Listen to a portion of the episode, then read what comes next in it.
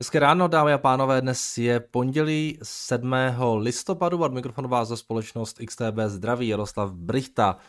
Tak, máme za sebou další docela nepříjemný týden, no tak nevypadá, v ten pátek nám ty indexy pěkně rostly a když se podíváte na ty pětidenní změny, tak eh, Nasdaq v, v těch posledních, v tom minulém týdnu minus 5,6%, S&P 500 minus 3,3% a Dow Jones minus 1,4%. V Evropě nám teda ty indexy rostly, ale Eh, ta Amerika dál eh, docela zaostávala s tím, že to táhnul dolů opět především eh, technologický sektor. Když se podíváme na ty růstovky a tak dále. Takže když se podíváme na ty jednotlivé sektory v rámci indexu, tak komunikace tam byly hodně pod tlakem, technologie samozřejmě taky, tam jsme šli přes 5% až k 6% těch komunikací.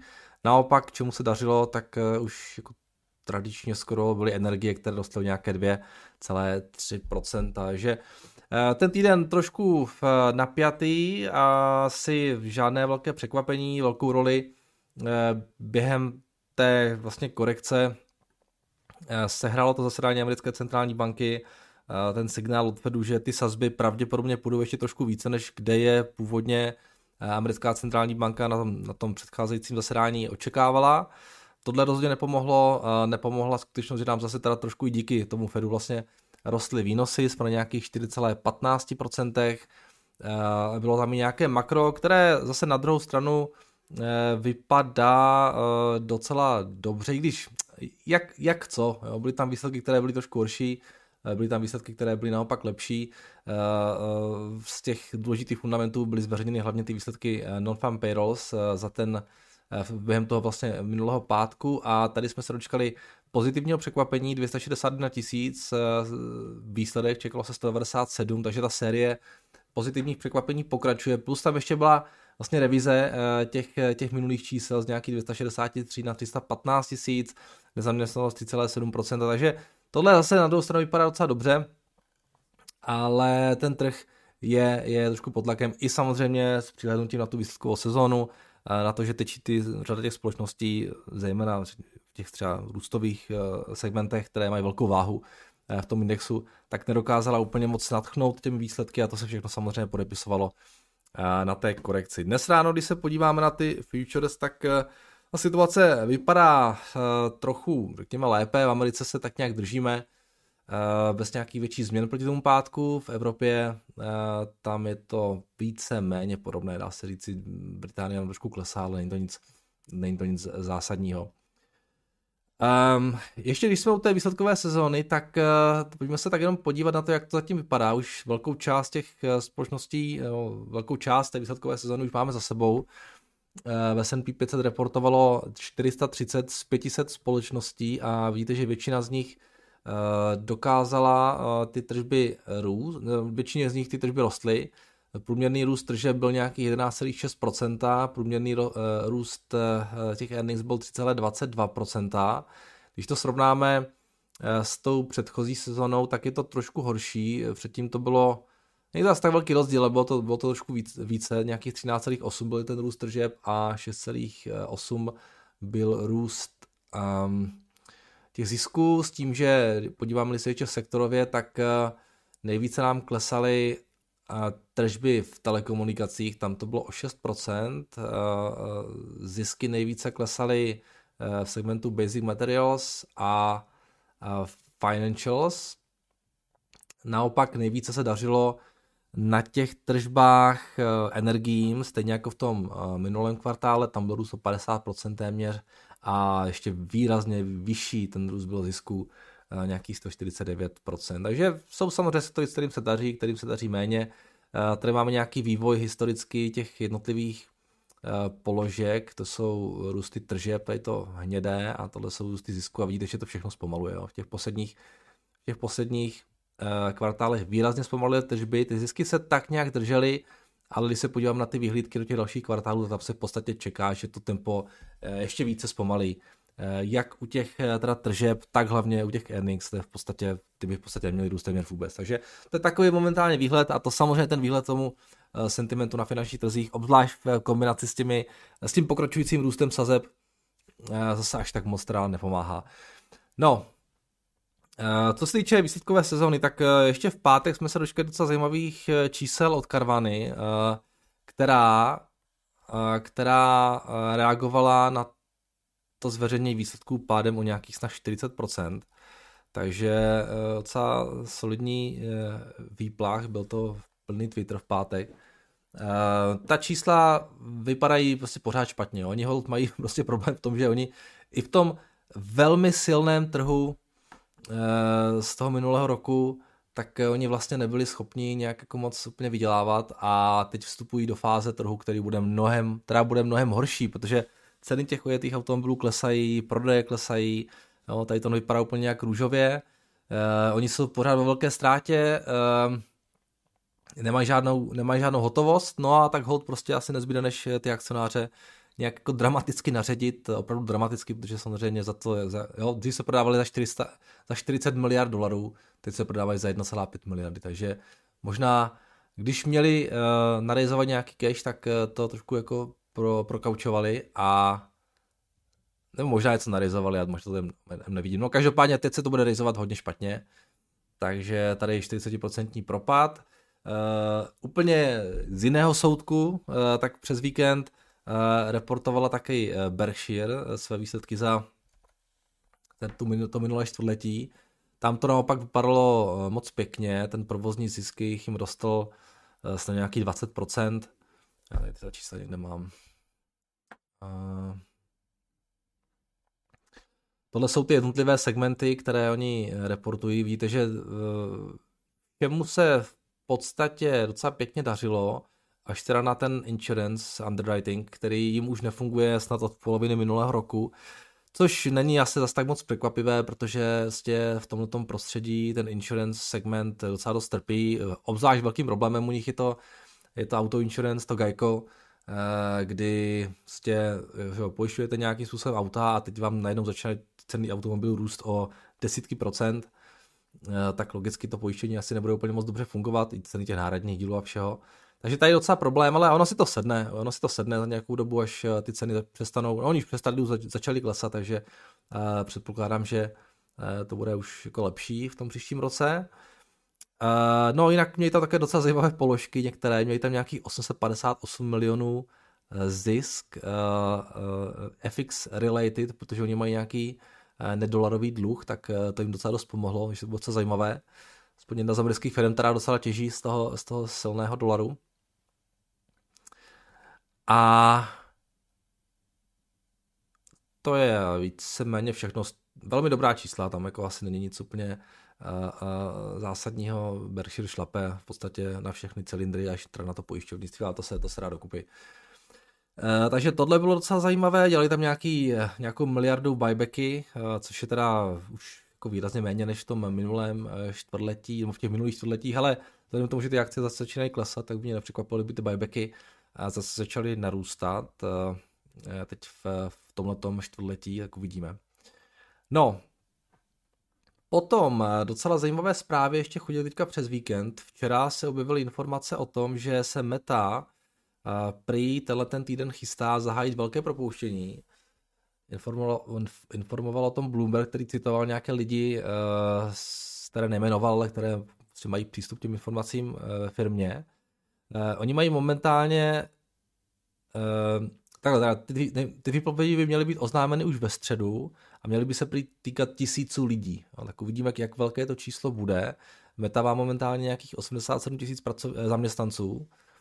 Eh, je to celkově docela zajímavá zpráva, protože na tom posledním earnings callu mluvil Zak o tom, že vlastně budou mít koncem příštího roku přibližně stejný nebo o něco málo nižší počet zaměstnanců, ale taky říkal, že někde eh, budou ty týmy osekávat docela dost, zatímco jinde, hlavně v těch, těch klíčových projektech, taky budou navyšovat. Tak uvidíme, jestli to nebude doprovázeno taky nějakým nabíráním, které ve finále způsobí to, že Eh, ten počet zaměstnanců třeba nebude klesat tak moc, ale eh, v každém případě, eh, pokud, teda takhle, pokud by tomu tak bylo, pokud by opravdu tento propouštění bylo spojeno s náborem, s náborem nějakých nových do těch jako kvalifikovanějších pozic, tak bych se skoro obával, že ten dopad bude negativní. Jako, vlastně, že oni asi budou nabírat nějaké inženýry jo, v rámci toho R&D, potom někoho na to AI a tak dále. I když asi možná eh, těch lidí bude méně, ale zase budou mít více, větší plat. Těžko říct to, ale asi bych úplně nečekal, že tam bude nějak jako výrazně že, že, tím, že tam bude nějaké výrazné snížení jako OPEXu v rámci těch, těch plateb, jo, si myslím, že úplně uh, asi moc nenastane, nebo minimálně tak to nic takového nenaznačovali na těch posledních jedných kolech, ale uvidíme, uvidíme, jak to, jak to bude celé probíhat. Uh, takže meta, meta bude propouštět, tak uvidíme, s čím přijdou v tomto týdnu. Potom jsem teď ještě četl ráno, že údajně Apple se prý chystá letos vyrobit o 3 milionů o 3 miliony iPhone 14 méně, než původně předpokládal. Eh, ten aktuální cíl teda na ten letošní rok eh, klesl z 90 na 87 milionů kusů a snížení produkce má být především způsobeno nižší poptávkou po tom novém modelu a taky levnější konkurencí eh, ze strany těch high-end modelů. Tak by mě zajímalo teda, jestli tam nějakou roli třeba hraje ten, ten Pixel 7 od Google, nevím, a jestli, jestli jo nebo jestli ne, ale, ale tak tohle byly nějaké důvody, které uvádí. Tak a co tam máme dál? Potom jsem četl ještě docela zajímavý eh, průzkum, na který jsem narazil na Research a na, na Seeking Alpha od společnosti Alignable, a podle kterého má prý kvůli zhoršení se ekonomické situace stále větší počet malých podniků v USA tak má problémy se splácením nájmu. Docela zajímavá zpráva. Ty počty biznisu uh, se spožděnou splátkou se jenom prý za minulý eh, měsíc zvýšily o 700 bazických bodů, 7% bodů na nějakých 37%, což mi teda myslím, myslím že docela jako překvapilo, že to je až takové velké číslo. S tím, že když dělali průzkum mezi tím, jak, jako proč, proč nesplácí, nebo proč jsou spoždění, tak více než 50% z těch menších biznisů citovali, citovalo eh, ten, jako hlavní důvod eh, to, že rostou nájmy. Takže to je taková uh, docela zajímavá zprávička pro možná americkou centrální banku s těma, s těma nájmama. Ve stejném průzkumu potom ještě 59% malých podniků informovalo o tom, že zákazníci utráceli méně eh, v, v říjnu než v září. No, takže další takový zajímavý message. No, tak uvidíme. Je to takový jako uh, hezký report, který ukazuje, že možná ta, ta demand destruction začíná trošku fungovat. Ale Fed asi bude potřebovat jako více těch tvrdých dat, než nějaký jenom jako průzkumy, takže každopádně zajímavá, zajímavá věc. No a Potom ještě trochu optimismu na závěr. Uh, taky jsem se dočetl o víkendu, že Goldmani prý katli svůj výhled pro růst amerických společností na příští rok. Původně čekali 3%, 3% růst, teď čekají 0% růst, takže to ještě trošku takový návrat k tomu, co jsme tady ukazovali uh, na začátku té výsledkové sezóny, tak uh, Goldmani jsou ještě, řekněme, více pesimističtí, než co nám tam signalizoval Bloomberg tak ten příští rok asi nebude žádná sláva eh, na těch, na těch eh, eh, korporátních akcích, nebo na těch, v těch, těch earnings kolech. No, tolik teda asi ode mě všechno. Co se týče tohletoho týdne, tak tam máme z těch zajímavějších věcí především výsledky americké inflace, která bude, které budou zveřejněny ve čtvrtek. Tam teda trh čeká zpomalení z 8,2 na 8%. Ta jádrová by měla, já teď nemám uvedenou meziročně, ale pak se tam to podívám, až ty výsledky budou zveřejňovány. Každopádně ta celková má, má e, zpomalit, jádrová by měla růst teda meziměsíčně 0,5, což je pořád docela dost a, a ten, ten CPI index meziměsíčně od nějakých 0,6%, což jako taky není málo. Takže tohle bude určitě klíčový fundament Plus samozřejmě eh, pokračuje výsledková sezóna. Už to tak nějak spíše končí, ale pořád tam budeme mít pár zajímavějších věcí. Eh, dnes třeba Palantir bude reportovat, eh, zítra tam máme Walt Disney a Oxy budou reportovat zítra, potom tam máme Tradesk, Rivian, Roblox, Neo a tak dále, takže AstraZeneca DR Horton tam je taky, takže uh, pár zajímavých jmen ještě, ještě uh, se dočkáme během tohoto týdne, takže tohle bude taky potenciálně docela zajímavá věc. No, ještě pohled na FX. Za ten minulý týden, s tím, jak nám ty akcie vlastně trošku klesaly, tak... Halo. Bude nám fungovat? Jo. Ne? Jo. Tak uh, eurodolar vlastně zase až tak moc eh, toho nepředvedl, protože on docela jako rostl ten dolar, ale nakonec v pátek s tím růstem, růstem indexu, tak eh, se dolar dostal trošku potlak, takže jsme pořád někde kolem té parity a i na těch ostatních měnách jak ten dolar dokázal posilovat i potom vlastně zasedání americké centrální banky, tak v pátek jsme velkou část těch, těch zisků dolarových nakonec zase umazali, takže Tady až tak velké změny v tom minulém týdnu nebyly. Tohle je kačka, tady nějak 24,50. No ten pátek to, co to hodně otočil ten vývoj. Zlato nějaký 1670, stříbro 2050, tady opravdu žádné velké změny. Eh, ropa nám trošku roste, už jsme nějaký 91,5 dolarech za barel. A tohle jsou teda ty akcie, které se snaží nějak jako se zvednout.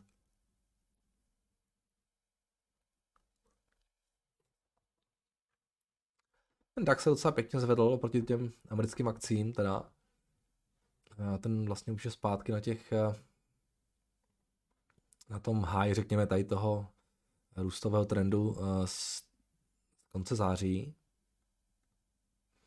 Bitcoin 20 800, Ethereum nějakých 1580 a tak dále. Dobrý.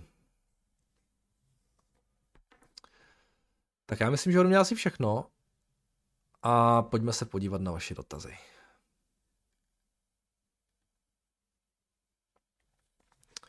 Tak ahoj, můžu se ptat na tvůj názor na společnost Uber. Ve spreadsheetu jsem nenašel, že bys o nich někdy mluvil a myslím, že eh, by si na tomto kanálu zasloužili kousek prostoru a tvého názoru.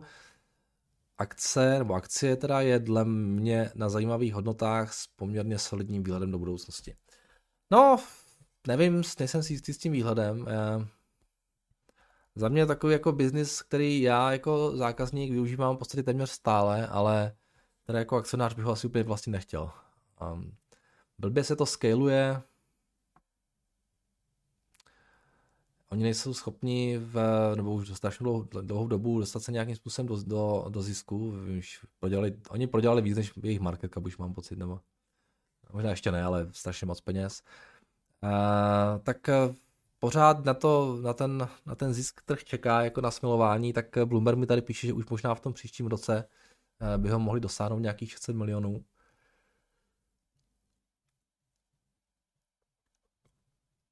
Um, Stockbase.com mají pořád nějaký 1,6 miliardy. Nevím, no. Chce to nějakým způsobem jako začít nějaké další cesty, jak, jak to budou celé monetizovat. Um, jak říkám, blbě se to scaluje, protože to, to operation leverage tam prostě není tak velké jako třeba u nějakých dalších společností technologických, protože s každým dalším růstem vlastně tržeb a tak dále potřebujete nějaké nové řidiče a tak a jo, a to je vlastně chtěl by to nějaký, ještě nějaký další revenue stream tady najít, uh, pak by to bylo možná zajímavější, ale uh, nevím, celkově tady ten segment těch deliveries a tak dále, um, nepřijde mi to jako něco, do čeho bych úplně jako potřeboval investovat, musím říct. Že ta, ta, ta hodnota vytvořená pro toho zákazníka je tam teda mnohem větší než pro toho akcionáře. Ale třeba jednoho dne um, ty zisky začnou výrazně růst. No. Jsem takovou zajímavou zkušenost z Istanbulu, když jsem byl teďka. Tak uh, to bylo první město, kde jsem si prostě nebyl schopný objednat Uber. To bylo fakt zajímavý. Uh, on tam funguje normálně, ale z nějakého důvodu Jo, vždycky, když jsem si ho objednal, jednak tam ty taxiky jezdí, že jo, tam ten Uber v podstatě jsou ty taxiky, ty městské, nevím, jak to tam přesně mají, ale tam jezdí ty žluté taxiky a každý ten žlutý taxik je ten Uber, tam podle mě žádný jiný jezdit nemůže než ty žluté. Takže tam je to tak nějak jako zvláštně uh, spojené, ale vždycky, když jsem si to Uber objednal, a to bylo několikrát, jo, tak prostě jel, jel ke mně, pak do mě odmítnul. Jo, a to se mi stávalo pořád prostě. Já nevím, jo, jestli ho tam někdo chytnul někde na ulici a vzal si ho a on mi to zrušil, pravděpodobně to byl ten hlavní důvod, si myslím. Jo. Bylo to fakt zvláštní, že tam jako ten Uber fungoval, ale nebylo možné absolutně přivolat, protože pořád mě odmítali a vždycky bylo lepší vzít si někoho, někoho eh, tam někde prostě na někoho mávnout, jo. Tak možná to je nějaký, to asi, jo, to si říkám, to jsem stalo poprvé, kdy, kdykoliv prostě v Evropě Uber funguje v pohodě, nebo i v té Americe jsem byl, ale tady prostě je to velká fakt zajímavá situace, jak je tam to město plné, ta doprava je strašně jako přehuštěná, jo, tak uh, absolutně jsem nebyl schopný se objednat, jo. zajímavý. Ale jinak jako služba je to za mě super, no, jenom prostě Navíc ještě potom máte ty konkurence tam a pak nějaké ty regulace samozřejmě v těch městech a tak dále. Nevím, no, nevím. Je to úplně něco, po čem bych toužil, musím říct. Tak, eh, k tomu, jak retail věří techům, bych poznamenal, eh, že na to může mít vliv, že poslední rok o investování se mnohem více mluví. Na netu je teď postupně dostupné mnoho edukativních článků a videí, včetně vašich, a všichni ve zkratce říkají, že investice do kvalitních firm se s velkou pravděpodobností s dostatečným časovým horizontem vyplatí, eh, tak se malý investor logicky dívá po těch největších firmách. Doufám, že tento efekt, řekněme, nekvalifikovaných investorů není dost silný, aby způsobil nějakou bublinu, která nás, ano, patří mezi ně, eh, nějak semele. Co si o tom myslíte vy? No, myslím si, že máte pravdu. Myslím si, že samozřejmě eh, to investování získalo strašně na popularitě a Google, Apple, Meta, Tesla, uh, já nevím, co všechno. To jsou takové, nejenom, že se o ní hodně mluví, ale jsou to takové tituly, které vlastně si spousta lidí dokáže nějakým způsobem zařadit, uh, pochopit je, spousta lidí je používá. Uh, je to strašně, jako, je to v podstatě všude, jo. Když se díváme na YouTube a tak dále. Takže uh, souhlas. Uh, ty tituly byly vždycky populární, uh, ale oni taky vždycky rostli, že jo? takže teďka jsou, teďka jsou poprvé v nějakém jako cyklu, Eh, který oni v podstatě neznají. A začínají být taky docela levné. Jo? Takže čas ukáže, jestli tohleto, to, tohleto nadšení, jo, tam jako za mě byl trošku problém u toho nadšení retailu do těch těch společností v tom minulém roce, kdy to opravdu smrdělo strašnou bublinou a v podstatě se to teď hodně vyfouklo. Ale to nadšení teď nepolevuje v situaci, kdy ty valuace jsou teda jako výrazně jinde. Jo. A tady už eh, se do té skupiny investorů nadšené, nad, nadšeně v podstatě řadím i já. Jo. Takže doufám, že se ukáže, že eh, retail eh, a já taky vlastně nakonec měl pravdu s těmi nákupy na těchto těch, řekněme, už docela zajímavých valuacích. Uvidíme. Uvidíme, počkáme si. Um, rok, dva, tři a budeme, budeme chytřejší.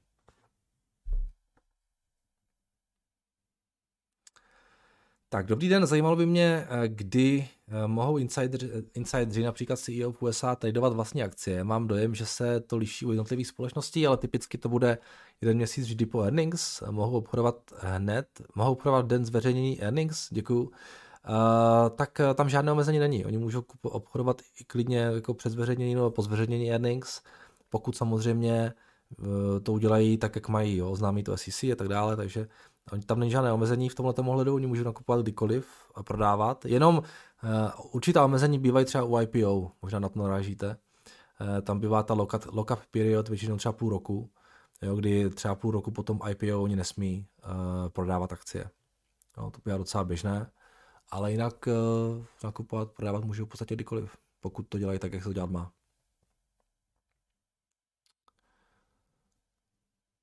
Uh, tak, ahoj, díky za tvůj ranní přehled každý den. Jak to vidíš s růstem inflace v Česku 2023? Myslíš si, že Michal nakonec povolí a zvednou sazby ještě jednou? Protože na obranou oslabení CZK pálí devizových rezerv o 106. Ptám se, protože chci koupit nějaké kačky, ne, nějaké CZ státní dluhopisy, případně nějaký fond a vyčkat na pozdější pokles sazeb a tyhle ty dluhopisové fondy by mohly z toho těžit a vydělat daleko víc než nějaký S&P 500. Co myslíte? No, uh, co myslím, tak eh, může a nemusí. Jo. Záleží na tom, jakým způsobem bude eh, probíhat to, to snižování úrokových sazeb. Pokud to snižování úrokových sazeb bude způsobeno nějakým deflačním šokem, tak pak si myslím, že máte pravdu. A pokud to snižování sazeb bude nějaký soft landing, kdy ta inflace bude pozvolně klesat a ta ekonomika se tak nějak bude pořád držet a nebude to nějaký velký průšvih, tak pak si myslím, že ty akcie můžou fungovat lépe než dluhopisy. Uh, jo, nebo minimálně třeba nějak jako podobně. Takže tohle bude jako zásadní. Co se týče, co se týče inflace v Česku, v, v, fakt nevím. Jo. Čekal bych, že, že to, no, no, asi bych čekal, že to začne klesat, protože ona je fakt vysoká, takže uh, pokles tam, řekl bych, určitě bude, ale kam až klesneme, jak rychle, to, to bude, to je očtu běží, si myslím. Um, jsem moc krát říkal, že bych nechtěl být v kůži centrálních bankéřů a snažit se predikovat a centrálně řídit ekonomiku protože já to nevím, oni to taky neví. Uh, jenom se tváří, že to jako tak nějak tuší. Ale um, to je těžký, no. Uh, já bych skoro, kdybych jako měl nějak věštit, tak bych si skoro typnul, že, nakonec to, že se nakonec to, co ČNB dělá uh, pod uh, guvernérem Michlem, může ukázat jako docela dobrý krok. Že to dál nezvyšovali. No. Protože ty centrální banky mají tak jako tendenci, nebo řekl bych, že v tomhle cyklu mají takovou tendenci jako nereagovat a pak reagovat příliš. E, na tu inflaci reagovali pozdě a teď, e, i když ČNB teda byla jedna z těch, která ještě reagovala docela brzo, a teď jako mám takový dojem, že se, že se zase snaží to honem rychle všechno dohnat a honem rychle tu ekonomiku jako přidusit, ale uh, aby, aby se nestalo to, že procesu toho dušení jako ji úplně udusí. Jo. Takže spíš si myslím, že, že ten krok ČNB dál nezvyšovat je správný, ale jak říkám, eh, nevím, těžko cokoliv tady predikovat a jsem rád, že ho to nemusím rozhodovat. tak eh, uvidíme. No.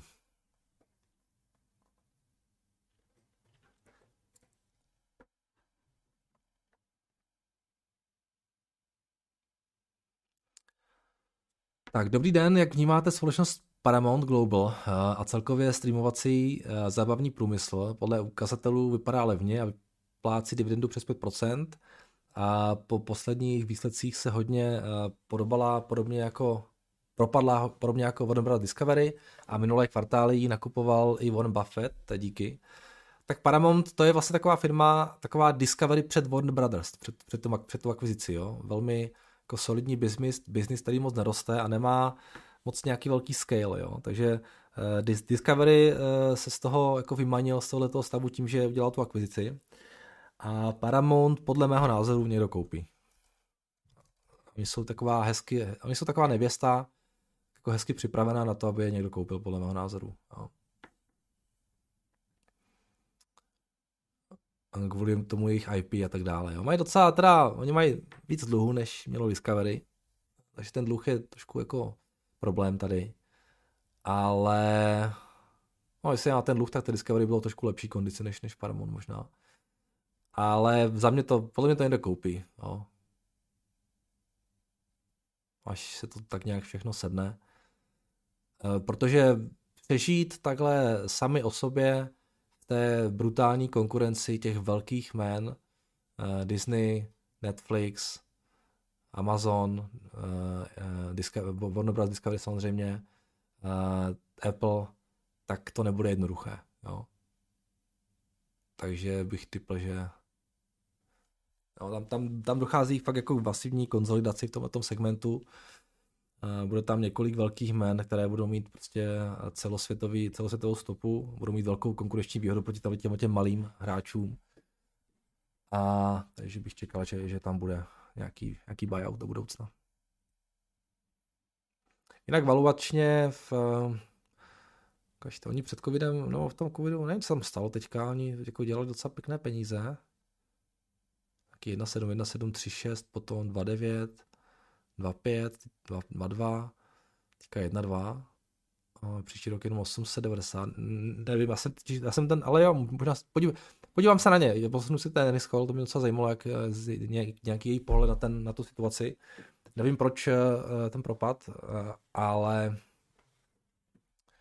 říkám, no čekal bych, že někdo, že někdo koupí, no.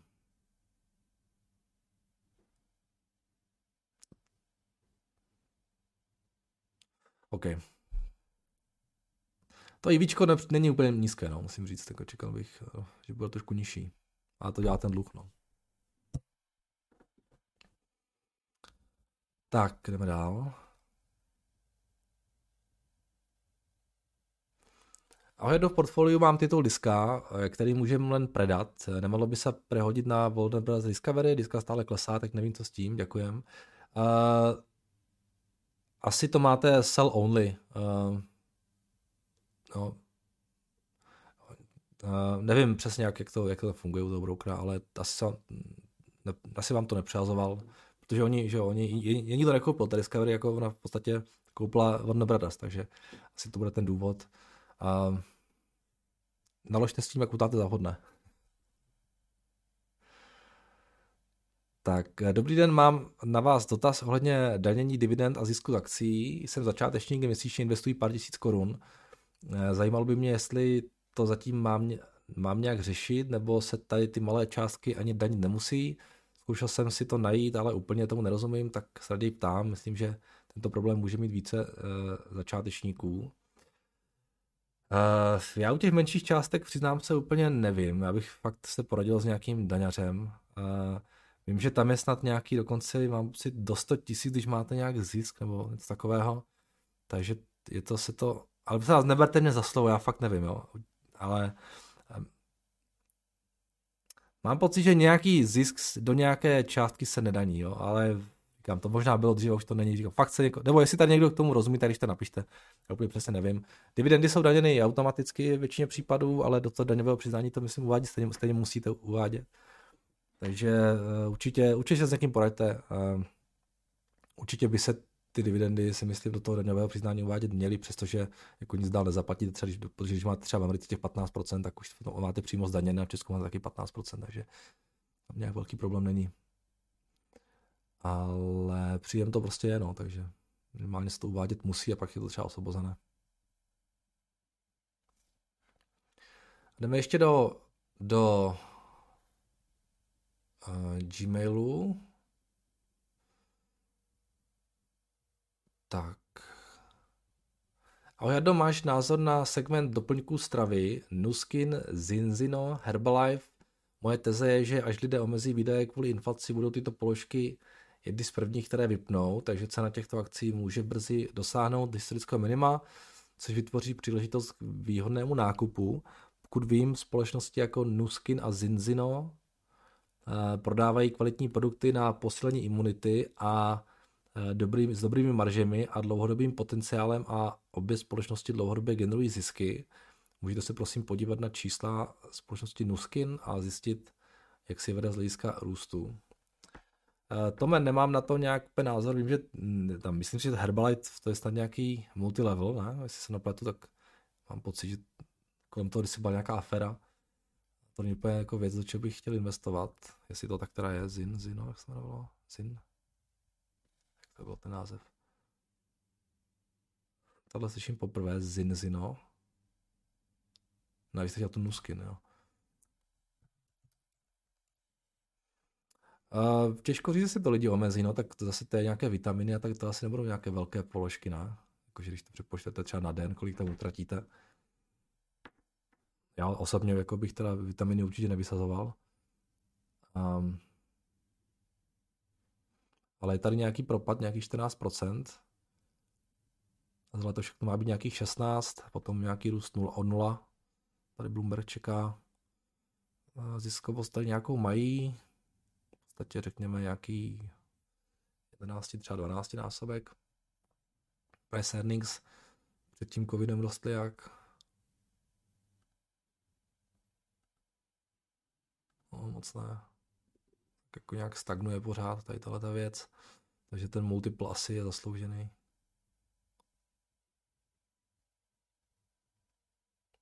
Nevím, no, moc, moc tady tomu segmentu nerozumím. Ale vzhledem tomu růstu mi ten multiple přijde docela, docela normální. Tak jdeme dál. Dobrý den, pane Brichta. Prvně moc děkuji za vaše ranní komentáře, zároveň uh, mám na vás zajímavou otázku. Jsem pořád ještě začínající a neskušený investor a mám uh, má největší pozice je NIO, uh, kotované na NISE.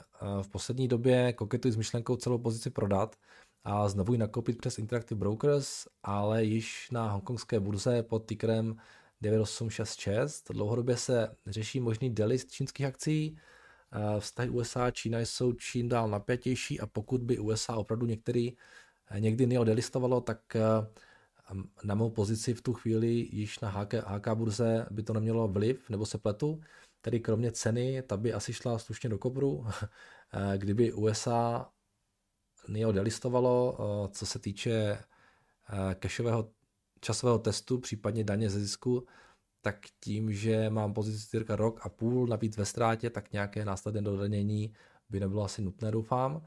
Další důvod, proč bych to rád takto udělal, je, že jsem postupně zjistil, že u tri- jo, to je nějaký broušky, to nebudu jmenovat vůbec.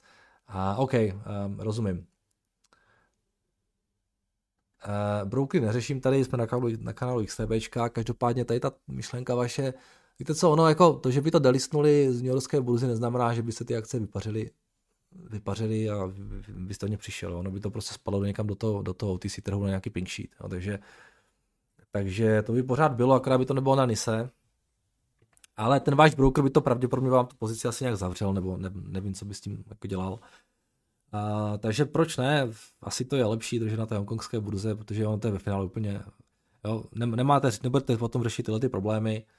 Um, jo, dává, mi, dává mi to smysl, protože jako není zase tak velký rozdíl mezi tím, jestli to držíte v Americe nebo jestli to držíte v Hongkongu. S tím, že se potom eh, jako vyhnete tady tomu nějakému haslu, který bude spojený s tím, že vám třeba ten broker tu pozici podá v momentě toho delistingu a tak dále. Takže, takže proč ne? Um, smysl mi to asi docela dává.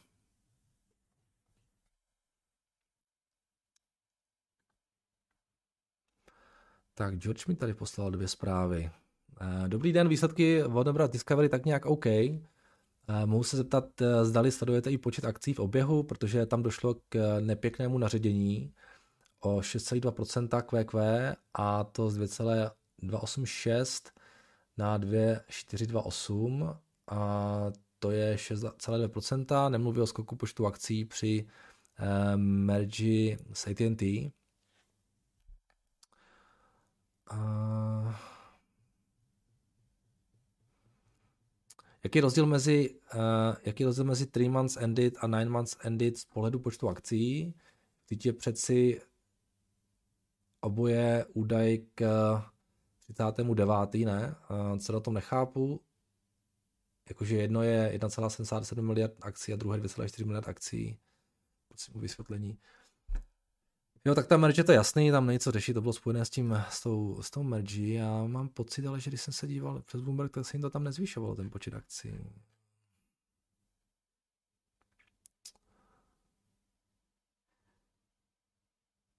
To je, ne, tohle je. Ono to může ještě být taky tou metodikou, protože oni tady dávají, mám pocit, kolik já tady mám. Já tady mám Dáme tady kvartálně. Já tady mám 2428 a vy tady máte taky 2428. Já tady teda žádné nařízení nevidím uh, za ten minulý kvartál, ale uh, ono to možná ještě nějak mohlo souviset s tou, s tou mergí, nevím úplně přesně. Uh, o co tam šlo. Podívám se na to, ale já tady nic nevidím. Oni v minulosti nějak jako ne, neředili. Tady, tohle není úplně ty biznesu, který by vás měl nějak moc ředit. Jo. Takže tam uh, možná, možná to ještě bude nějak souviset s tím, jak to počítají uh, s tou merží. Nevím, mrknu se na to. Ale, ale tady nic není v Bloombergu. A no to bude nějaká divná ta metodika, kterou oni to dělají. Tady tohle je taky nějaký zvláštní, že mají 1,77 ten růst, jo. Hmm, taky to úplně nechápu. Když se podíváte tady, já mám Bloombergu, tak to mám prostě jo, pořád stejně, pořád stejně a potom boom 24 rovnou, jo, takže žádné 1,7 tam nebylo. Um, nevím, neřeknu vám teďka z hlavy, eh, jak to, jak to počítají, ale tam, tam, tam, tam, jak to počítají, bude ten hlavní problém, ne v tom, že by to nějak ředili, si myslím. No.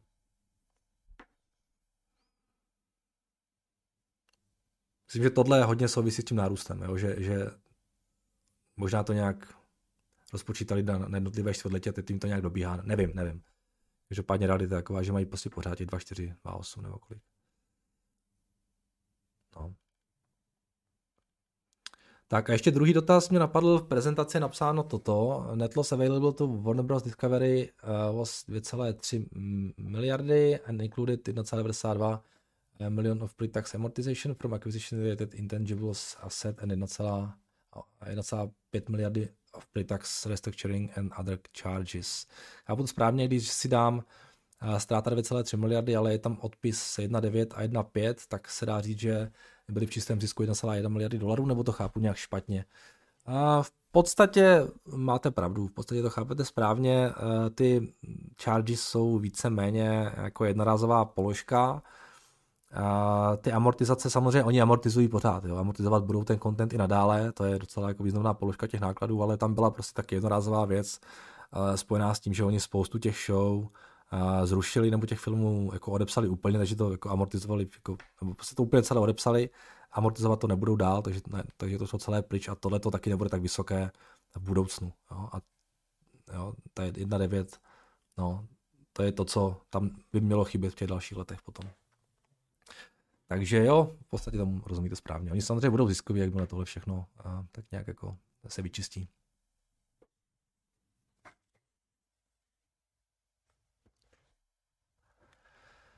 Tak, co tady máme dál?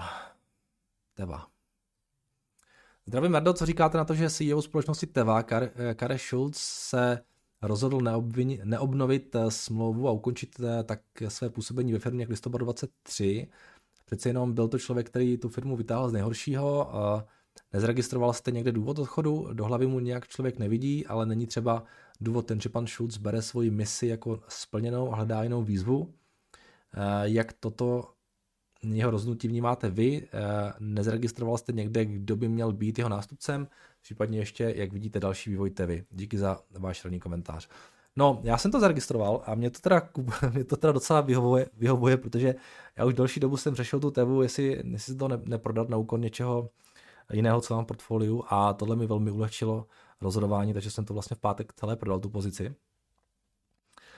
Ty důvody, uh, myslím, že nikde zmiňovány nebyly. A on byl takový trošku jako krizový manažer, jako velmi kvalitní. On byl jeden z důvodů, proč jsem do té vyšel uh, jako vynikající podle mého názoru manažer. A já jsem teda přiznám se čekal, že tam zůstane trošku díl. Jo. Takže to, že uh, odchází, tak říkám, to mi docela ulehčilo rozhodování. A teď přemýšlím, kam ty peníze nasypu z té TV.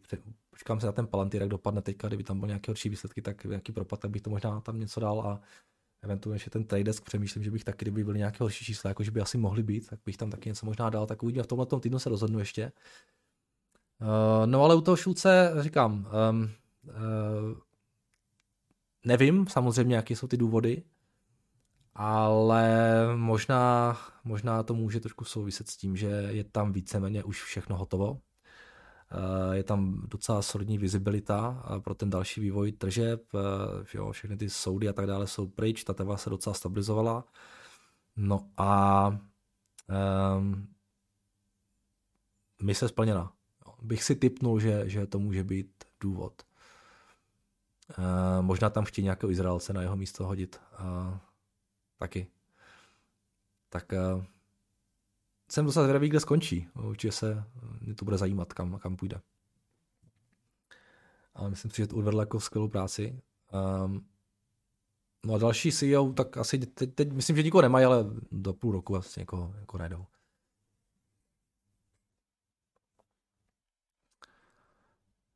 Jak vidím další Vojtevi, eh, pořád stejně, za mě to je docela eh, dobrá dlouhodobá investice, jenže já jsem, když jsem kupoval Tevu, tak jsem mi kupoval, protože mi to přišlo jako docela dobrá, dobrá turnaround story a, a hlavně všechno ostatní bylo strašně drahé. Jo. Takže teďka jsme v situaci, kdy ta Teva je pořád stejně drahá, ale všechno ostatní jako dramaticky zlevnilo. Jo, takže uh, to je důvod, proč, proč jsem to taky prodal jo, a přesunu, přesunu ty peníze jinam.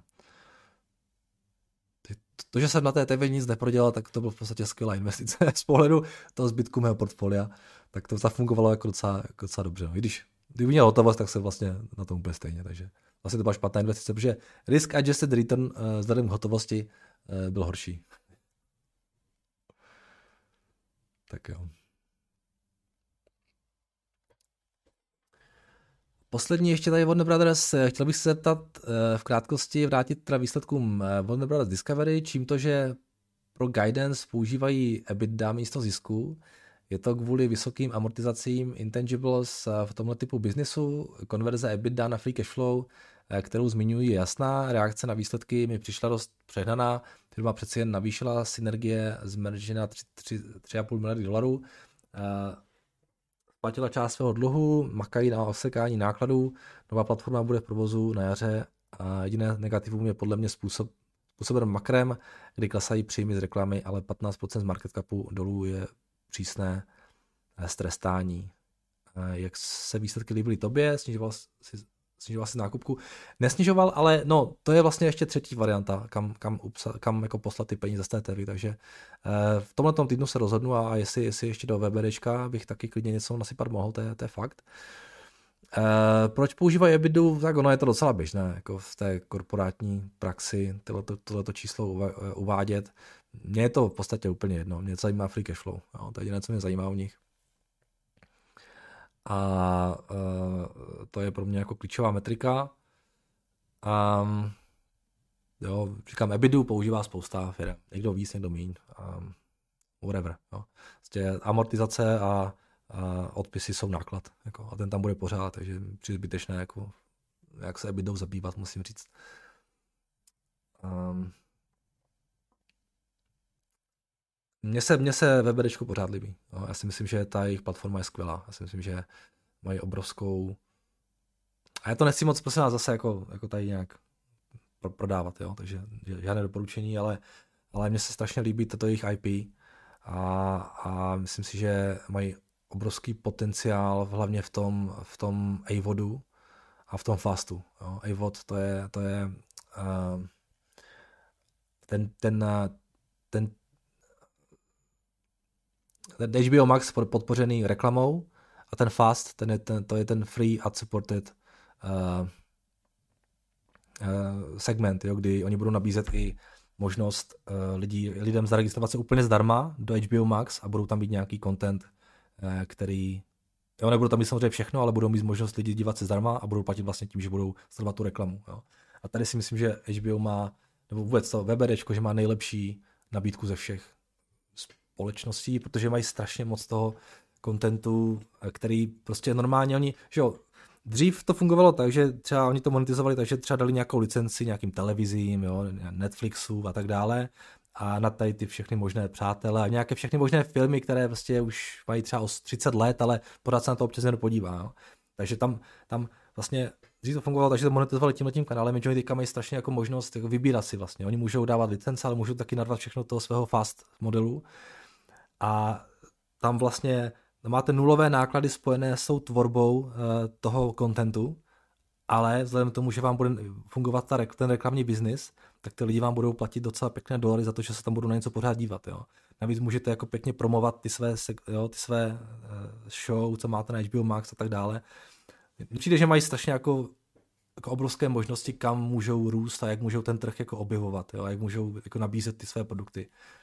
Eh, v porovnání třeba s Netflixem, který jako je fakt prostě přikovaný k tomu, že musí pořád jako těžce jako utrácet eh, do těch show a se tlačit, tlačit to tímhle tím směrem. Netflix je taky skvělá firma, jo? jenom prostě eh, nákladově mi to přijde, že, že VVDčko má jako velkou výhodu.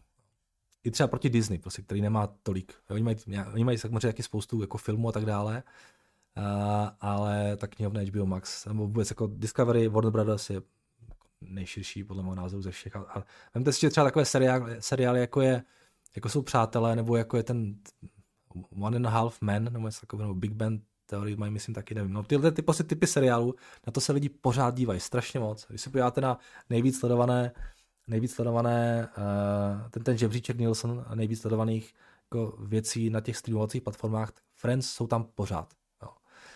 Takže tohle podle mě funguje docela, docela dobře. No.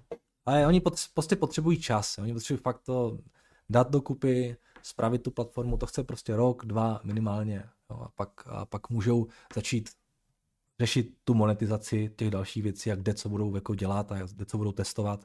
Teďka ten, ten základní jako instinkt je ten prostě dát tu firmu dokupy, osekat náklady, jako se to zeštíhlit a na to teď dělají, takže to se prostě čas. A ty čísla nevypadají hezky, protože prostě tam jako je spousta těch jako jednorázových, jednorázových položek, no. Ale jako líbí se mi pořád. No. Tak, to je všechno. Tak jo, ode mě to všechno. Díky za pozornost.